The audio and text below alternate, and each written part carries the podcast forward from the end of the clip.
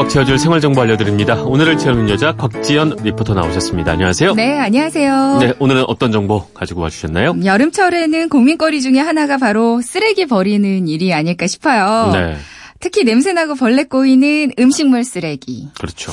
혹시 직접 갖다 버려주시나요? 아, 결혼 후 모든 음식물 쓰레기는 저의 담당이었었죠. 아, 정말요? 아. 네. 주로 이렇게 주말에. 애착했습니다. 주말에. 음식물. 쓰레기는 주말이 아니라 이제 특히 여름 같은 경우에는 음. 자기 전이라도 네. 갖다 버려야 어, 네. 제가 혼나지 않습니다. 그래서 오늘요, 네. 전종환 씨를 위해서 준비했습니다.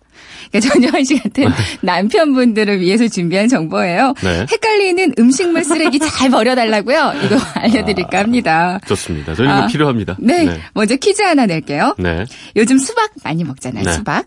수박이 C. 이거 음식물 쓰레기와 일반 쓰레기 중에서 어디로 버리는 게 맞을까요? 이거는 일반 쓰레기죠. 일반, 어? 네. 어떻게 하셨어요? 아, 전 전문가예요. 어, 그러시네요? 아주 관심이 많습니다. 음식물 쓰레기에 어, 대해서. 그러게요. 네. 제 아내는 잘 몰라요. 막 버려요. 네. 제가 화를 냅니다. 아. 이거는 여기다 버리면 안 된다. 어, 그렇군요. 어, 넌 너무 관심이 없다. 음식물 쓰레기. 맞습니다. 네. 정확하세요. 네. 일반 쓰레기거든요. 일단 과일의 씨는 음식물 쓰레기 같지만 대부분은 다 일반 쓰레기 네. 맞습니다.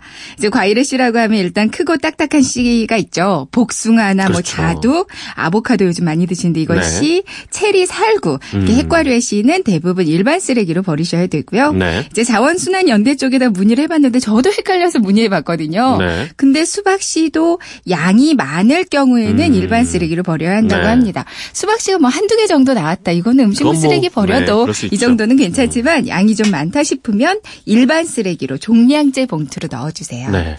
근데 이 음식물 쓰레기의 세계에 이제 오랫동안 발을 딛고 살다 보면 아 정말 의외의 것들이 많아요. 그쵸? 당연히 음식물 쓰레기라고 여겼지만 그래서는 안 될 것들이 많이 있습니다. 그쵸. 네.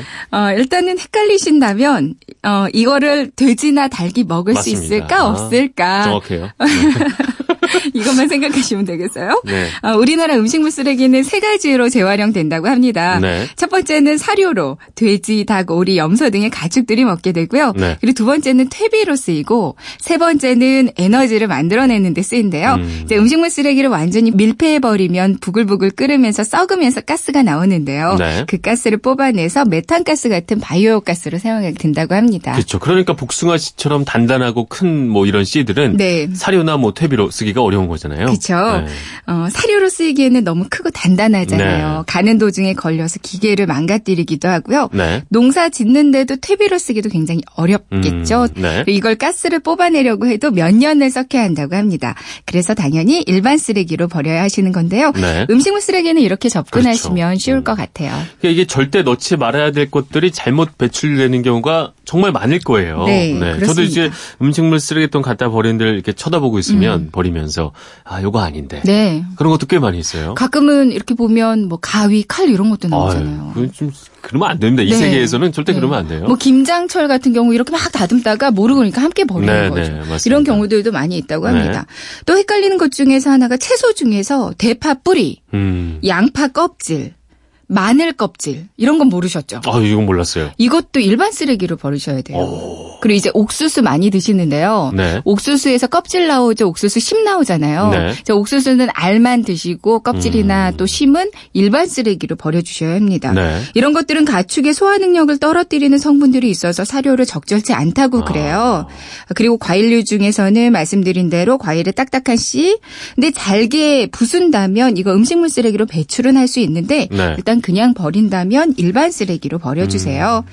수박 껍질은 음식물 쓰레기로 넣어주시면 되는데요. 네. 근데 이제 통수박 그냥 통째로 버리는 경우들도 있어요. 네. 이건 또 갈기가 그렇게 어렵다고요. 음. 통수박을 그냥 버리게 된다면 이거는 종량제 봉투에 넣어달라고 그렇게 당부를 하더라고요. 네. 또 가장 눈에 많이 띄는 것 중에 하나가 이제 치킨 먹고 나서 뼈 같은 것들 말이죠.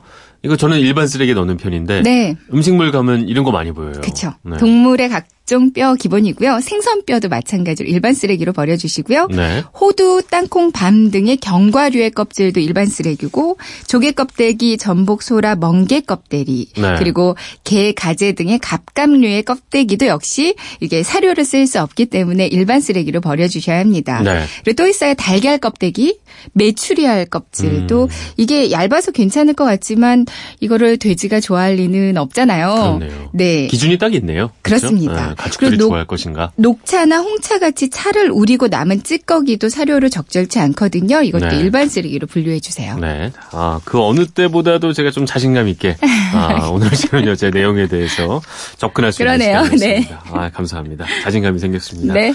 지금까지 오늘을 채우는 여자 곽지연 리포터였습니다. 고맙습니다. 네, 고맙습니다.